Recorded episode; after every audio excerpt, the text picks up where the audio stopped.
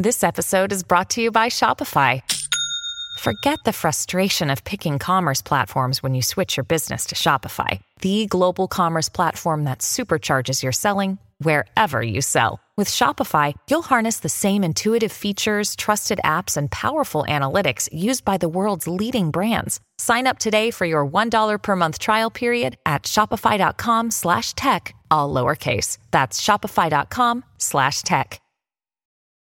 Your brain needs support, and new OLLY Brainy Chews are a delightful way to take care of your cognitive health. Made with scientifically backed ingredients like Thai ginger, L-theanine, and caffeine, Brainy Chews support healthy brain function and help you find your focus, stay chill, or get energized. Be kind to your mind and get these nootropic chews at olly.com. That's O-L-L-Y.com. These statements have not been evaluated by the Food and Drug Administration. This product is not intended to diagnose, treat, cure, or prevent any disease. You are listening to the Next Best Picture podcast, and this is Daniel Howat's interview with the director for The Sea Beast, Chris Williams, and producer, Jed Schlanger. There was a time when sea beasts would ravage our shores, and no ship was safe on the sea. But those days are over. Today, valiant warriors battle the beasts far beyond the horizon. You're Jacob Holland, a weapon against nature's darkest design. And I'm joining your crew. Oh, no, you ain't.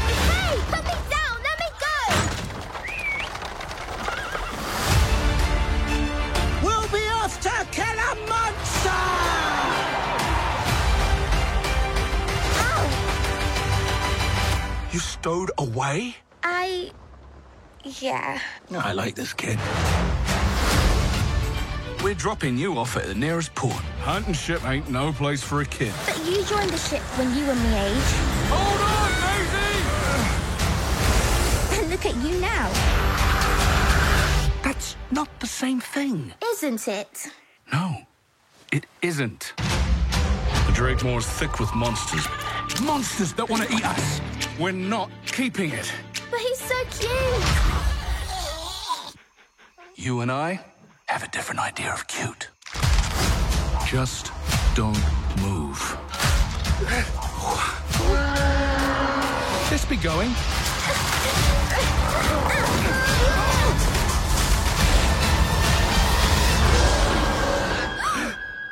I see a fire in her. Same fire I saw in you. The monsters I can handle. We got it right where we want it. Wait, Jacob! That one. She'll be the death of me. Hmm. I swore I would do everything in my power to keep people safe. You can be a hero and still be wrong. The ocean has sent us its worst, then we'll send it right back.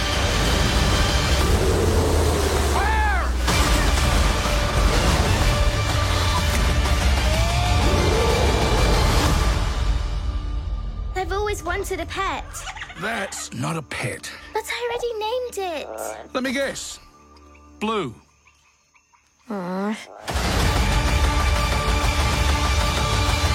Chris and Jed, thank you so much for talking to me about the Sea Beast. Congratulations on the Oscar nomination. Pretty incredible. Thank you. Thank you very much. Thank you. Thanks. So, Chris, it's your third. Jed, it's your first. Where were you? Oh, How did you find out about the Oscar nominations? Were you were you watching live, or did you like try to avoid it? Mm, uh, it was more the latter, I think. Um, the more I talk to people, the more I feel like we all kind of play this game in the lead up to the nominations where we talk to ourselves about the fact that it doesn't matter um, and awards don't mean anything. And and there really is a truth to the idea that people art is is subjective, right? It's not an objective thing. And and you know every every audience member is entitled to their own opinion about a movie or a story or any work of art and and their relationship uh, with that thing shouldn't be affected in any way by whether it's nominated by for something or win something um, and so you go through this exercise of telling yourself that none of this actually matters um, but when it comes down to it we do work really hard on these movies and we ask hundreds of people to join us on the journey when we make these movies and I know, uh, you know, specifically for the Sea Beast, this was a really big and really ambitious movie, and we were asking a lot of our crew. I thought they did an amazing job. And so it, it really was honestly nice to see that their work was recognized in that way. But I did make the choice to not uh, tune in and and and get up early and and be there for the announcements. And and uh, so when I woke up, I I checked my phone and there was a really nice text message from someone who'd worked on an amazing um, uh, Pam Ribon, who'd worked on um, uh, an amazing uh, short film called uh, My Year of Dicks and she said, uh, "I will see you at the Oscars." And so then I knew, and that was very exciting. And of course, that was followed by a flood of of um, of of congratulatory texts. That's awesome. Totally, Jed. What happened um, with you?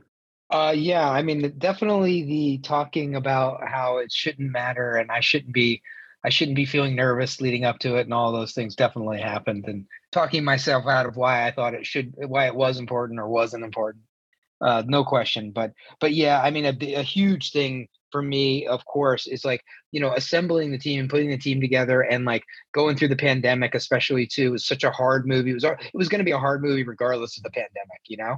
And so then to go through all that, and then uh, I mean to get the nomination because even if I don't want it to be important, it's totally important. It's totally important to everybody on the movie. It's important to our industry and to me, man. Growing up and wanting to work in movies you think you know you think about winning an oscar you definitely think about getting nominated if you could even get that what amazing things it would be right?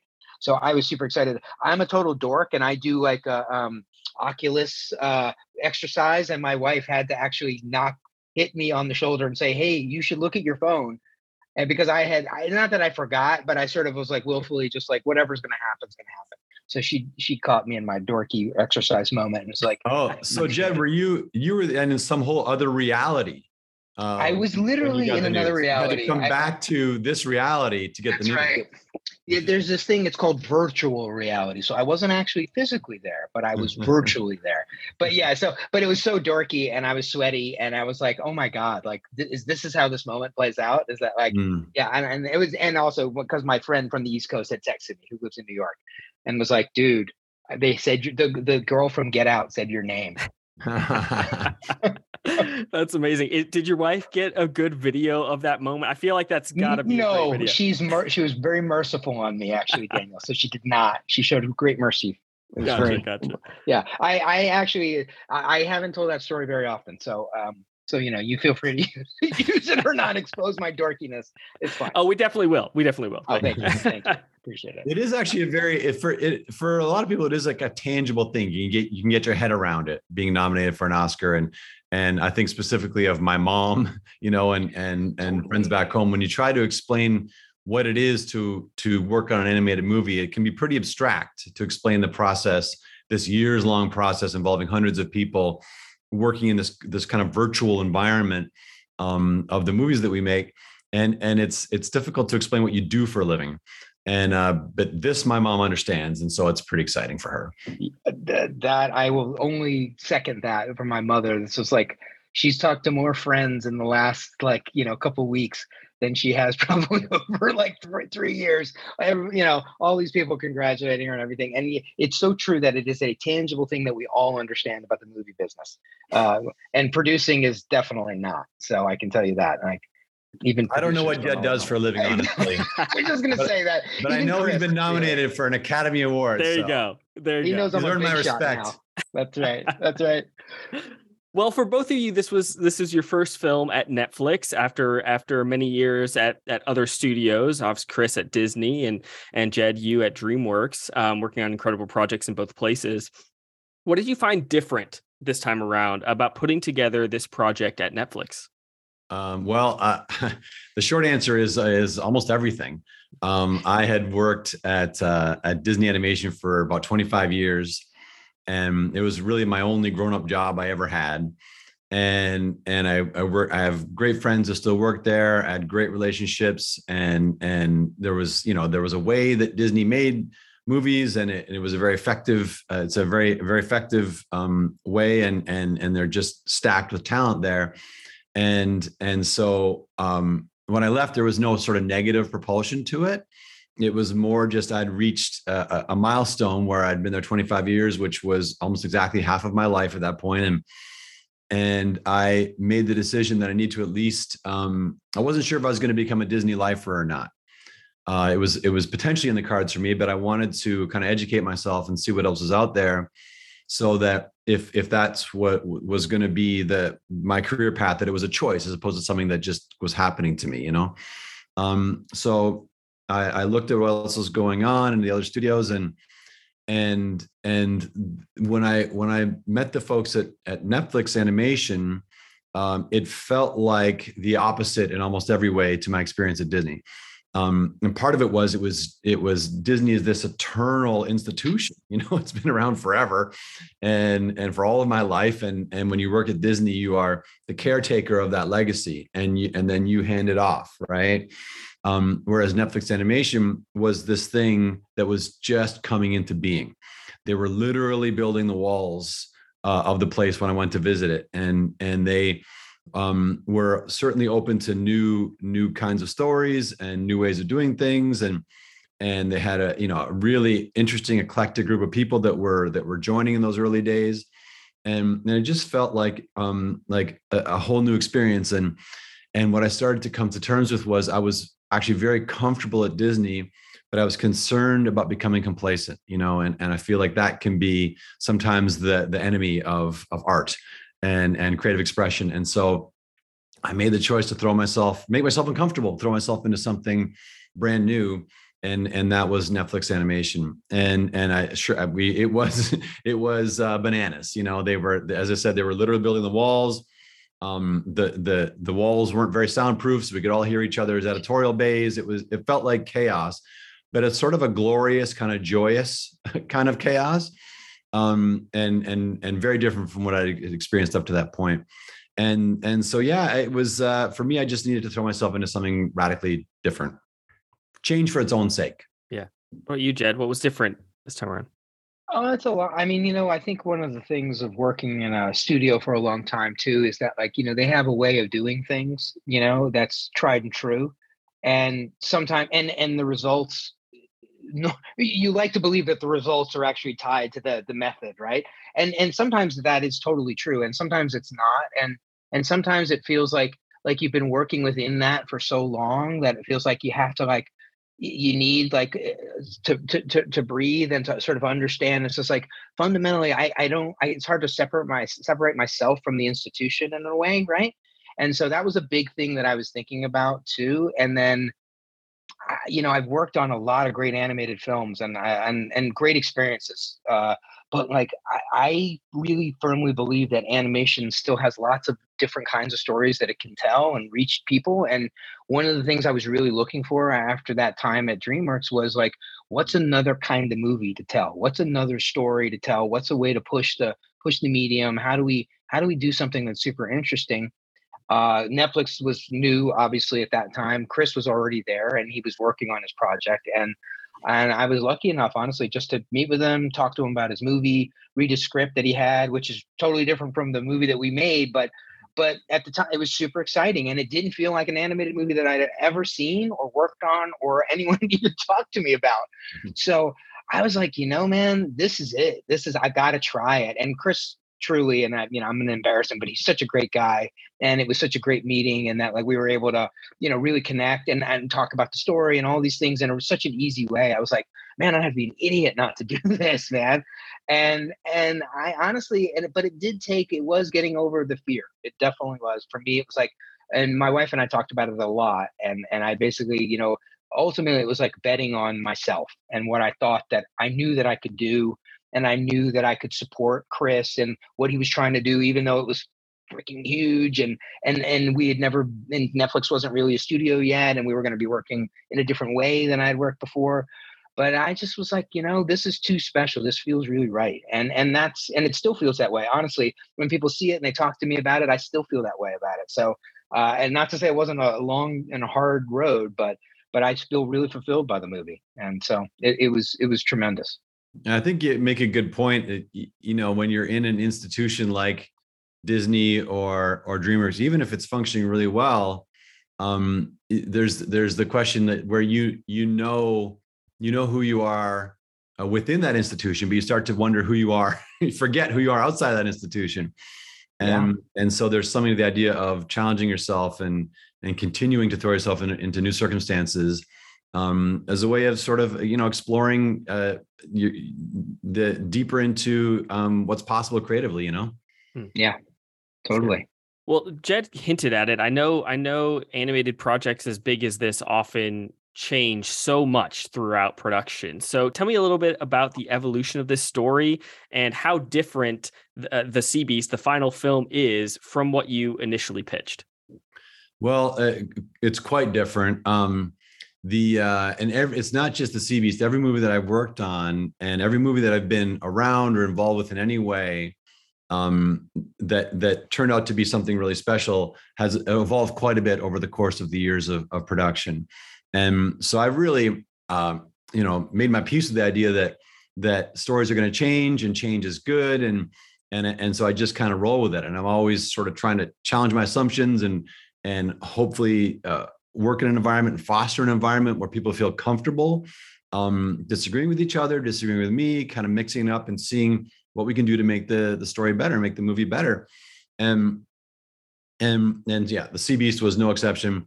Um, there are you know there's probably a, a, list of thousands of things that that change and evolve over the course of the creation of the story um, but one of the, the the the, seismic changes um, was the the um, the appearance of the the character of Maisie Brumble. People who've seen the movie would be surprised to know that she actually was not in the initial script that Jed would have read, and and she was not even in the first set of story reels, which is like our initial approximation and storyboards of what the final film is going to be. Um, we we put that together and then realized it was it was um, not working. And and to me that's not the end of the world. That's generally as a rule the, the case that that first screenings don't work. And but there are things in it that are it's a great tool. It's a great tool to help you find what the movie's going to be and it can guide you. And you'll find things in in that sort of misshapen attempt to make a movie. You'll find things that work really well and things that don't work and characters that are working relationships that are working uh, thematic ideas that are working and then you roll up your sleeves and and you and you you iterate and you collaborate and you try to find the better version and then incrementally you work towards what the movie is ultimately going to be and and so it did change radically you know we it was after that first screen that that i realized that we needed to have a uh, this young character that very much wanted to be on the journey and that was going to really stir things up and really propel the story forward. And when Maisie joined the story, suddenly everything clicked. And and even the Jacob character that was that that was present in in in the earliest iterations, um, even he started to to shine more brightly. Um, because the Jacob character, we always thought thought of him as this kind of prototypical um, action hero, and we wanted him to be to be brave and bold and and and and have a heart of gold and be willing to put you know risk his life to save others and have all these admirable qualities but at the same time he is a character when you see him you're and uh, you, you feel like oh he's probably he's used to things going his way right? And then suddenly we introduced Maisie and she was such a fantastic foil for his character because she could talk circles around him. And suddenly he was back on his heels and our actor Karl Urban was so good at playing that side of Jacob the kind of flummoxed and overwhelmed character that that where where Maisie's driving her crazy, but on some level you can tell that actually deeply cares about her and wants to keep her safe. So he became a more interesting character, and so that's one example of of uh, the, the ways in which the story evolved. But the interesting thing to me is the the spirit of the film didn't change at all. Like the way that the, the tone and the feeling you get um, is is exactly what I was hoping for from day one. And so I, I'm I'm proud of having accomplished that.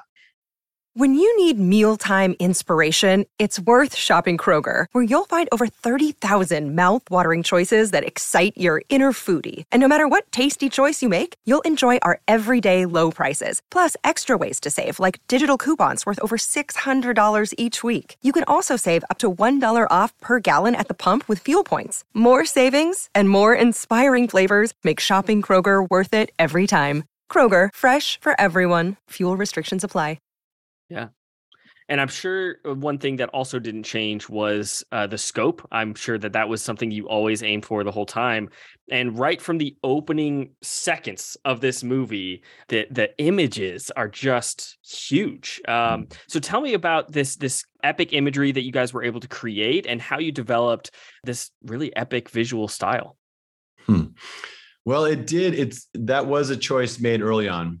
Um, I knew that I, that the world building was going to be a big part of of of this movie, and and I wanted the world to be uh, something the audience could really experience. So that was going to be a big part of the experience of watching the movie.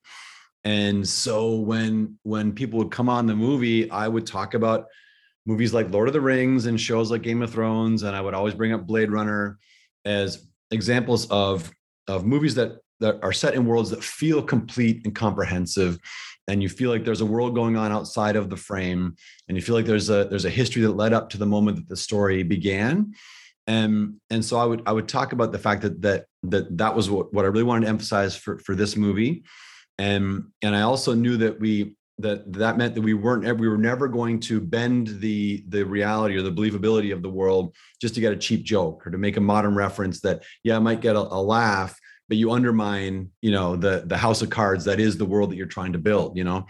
And and so that that part of it was really important to me and but i have to say it's easy for a director to say these things but it comes down to the crew to actually execute right? Because what i'm really asking for them to do is to is to think very deeply about this world and the history but also to sweat the details and, and so we had an amazing production designer in Matthias Lechner and an incredible art director, Woonyoung Jung.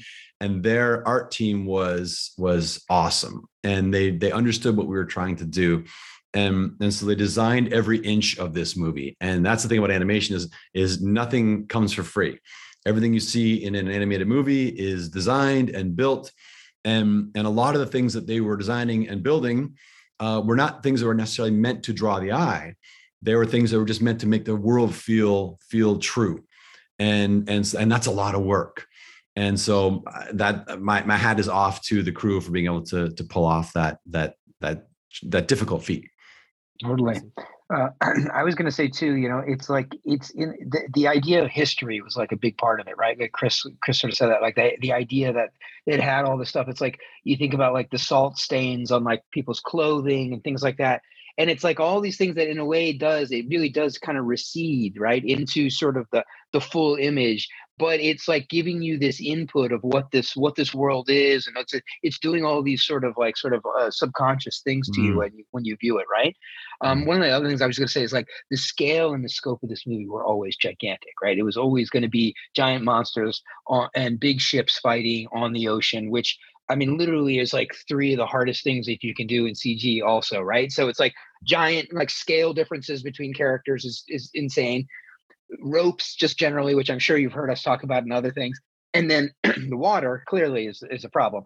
But like it was one of those things where it was just like it it it could work. And I think one of the uh, the the, the idea that the idea that we were going to embrace adventure films, right? And we were going to embrace these things that were really inspiration points for Chris when he was thinking about the movie, and that we were going to embrace that through the production design and the detail there, but also through camera and through the you know through the editorial and through sweeping music and everything else that we add to sort of give give the audience that full experience. I mean, that to me was always there no matter how much the story sort of shifted and changed that was always there that was always the the thing we wanted to sort of fulfill i think mm. and finding the characters right is like a huge part of that but it's like um but but but the the spirit of what it was as chris said to me was always there that was always what we were trying to do so and, and you have to nice do your to research you, you got to do oh, your research yeah. too for a movie like this or or or the audience will feel it so we visited uh, tall ships and Dana Point and, and down in San Diego and and and really got you know the the tour where we really under, started to understand how these ships actually work.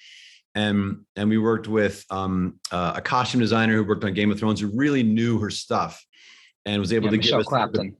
yeah yeah yeah and and and she was able to talk about um, the utility of it you know like why they would use pick certain fabrics and certain cuts over others and and and little details like the the what Jed mentioned was which is the salt stains that that she said the sailors would have and and we worked with an incredible guy named Gordon Laco who was the consultant on or one of the one of the main consultants on Master and Commander um, who really knows everything about ships and the culture of ships in that time period.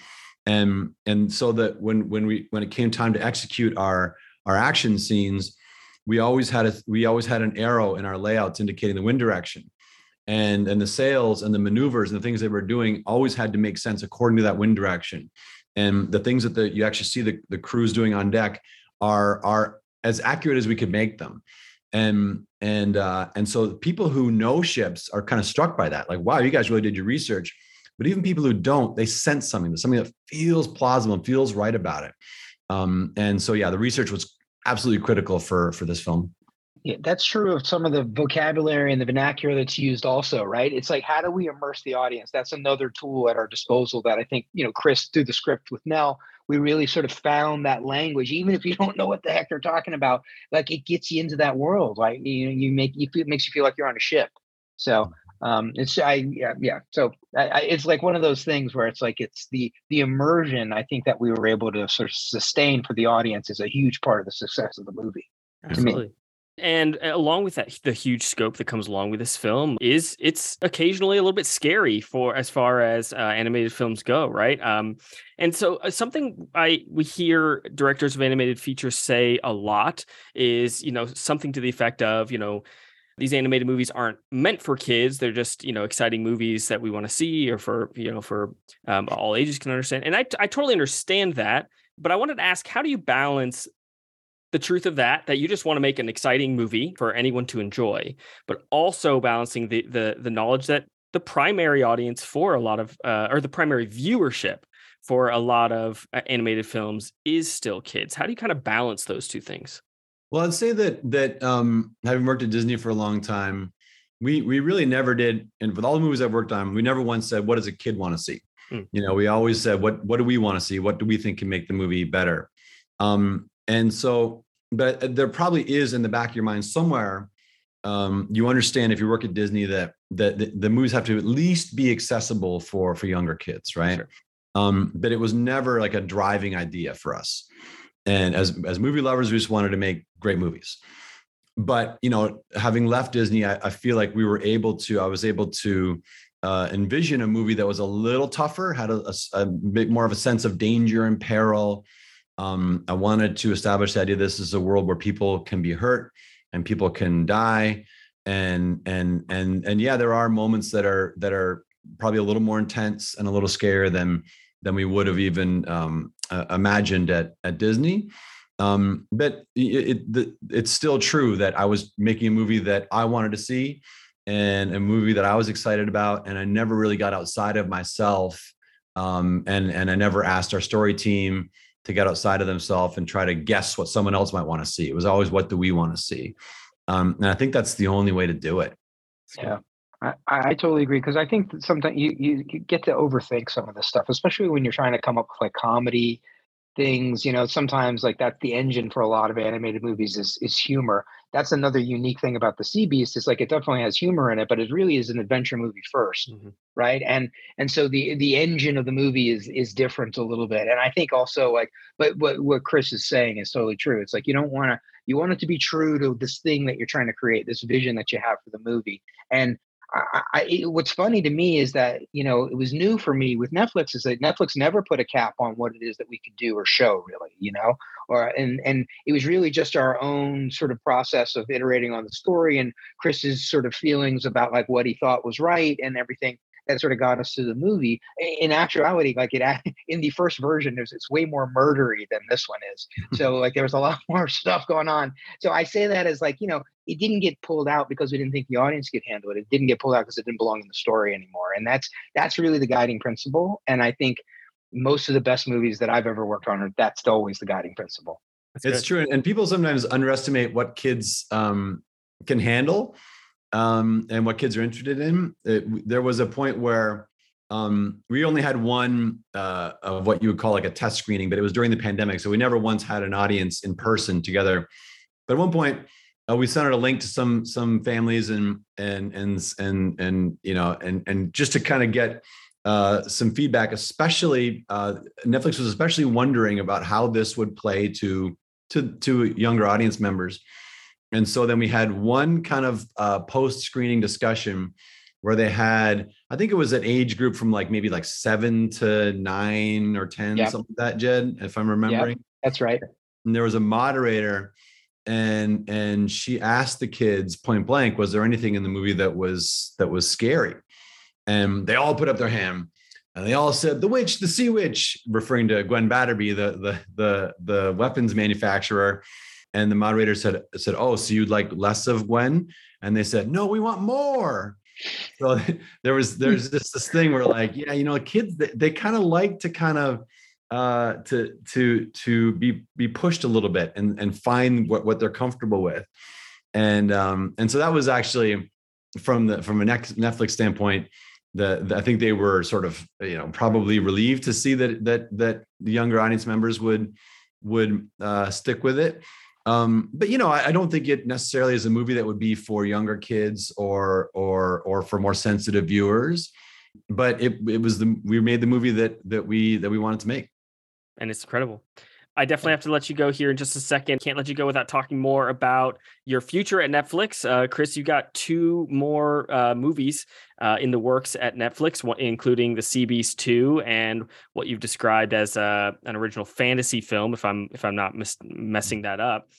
I am so uh, curious to see the future of animation at Netflix, and I know you guys are as well. um, I'm just curious. I'm just curious what you guys think. You know, I feel I, you look at Disney, DreamWorks, Illumination, like all these studios, and there's kind of like an established look. You can kind of mm-hmm. look at a movie and know kind of which studio it comes from. Right. Um, but what's different with Netflix is there's so many more projects in a lot of different directions. Do you think in the future netflix will have this kind of established look that you can kind of pinpoint and go oh that's that's a netflix animated film. Or should they? I mean i i don't think so. I think that would be impossible. I think it would not be desirable. And even if it even if you did want that it would be impossible to achieve just because of the, they make so much stuff. And at this point i think the genie's out of the bottle. Um, people the animation industry is really on fire and and really resisting any attempt to limit what we can do, the kind of stories we can tell, the the the genres we can take on, the looks. I think we're we're expanding in in in so many different directions, and th- that's one of the big sources of pride. I think in Netflix animation is that you can make a Wendell and Wild and and you can make uh, an Apollo thir- uh, a 13, wait, 12, wait, what's the number? Uh, 10 and a half. Yeah. yeah. and even I Lost My Body a few years ago was fantastic and, oh, yeah. and on and on and on, you know, Pinocchio, like uh, these are such, such diverse movies as far as tone and look and storytelling. And, and everyone's really excited about that. And I think that, and this has been a banner year for animation. I don't think there's any going back at this point. I don't think so. And I think the audiences really are wanting it too, on top of the, what Chris is saying, which is all true. I think audiences want that from animation. I don't think audiences want to just see the same family comedies that they've been seeing for a long time from animation. I think they want to see other things and they know we can push it. We've got great talent, great storytellers in the medium. And I think that's really what Netflix is trying to embrace. And that they're really trying to take that and push that forward, that momentum that we have uh, from from all these different people that have actually worked in lots of different established studios uh, for a long time and but that still have this itch to make something else right and to keep pushing the genre uh, the keep pushing the medium into something different and i think that's really what they're trying to do and and i don't think anyone would want to have style right that's kind of what you're talking about and and I and I think uh, it's it's right for lots of different places, but it doesn't it doesn't feel right. That seems like the opposite of, of what they're actually trying to build, which is this this diverse collection of artists with different voices, right, and different different thoughts about the world and stories they want to tell. Good. Well, Chris and Jed, thank you again for your film. I love the Sea Beast. It's so incredible. Congrats again, and, and best of luck. Thank oh, you thank very you much. so much, Daniel. Really Great appreciate it. Hey everyone, thank you so much for listening to Daniel Howat's interview with the director for The Sea Beast, Chris Williams, and producer Jed Schlanger here on the Next Best Picture podcast. The Sea Beast is up for your consideration for this year's Academy Awards for Best Animated Feature Film. You have been listening to the Next Best Picture podcast. We are proud to be part of the Evergreen Podcast Network, and you can subscribe to us anywhere where you subscribe to podcasts. Be sure to leave us a review on Apple Podcasts and let us know what you think of the show. We really appreciate your feedback and your support which you can also lend on over at Patreon. For $1 minimum a month, you will get some exclusive podcast content from us. Thank you so much for listening, as always, and we will see you all next time.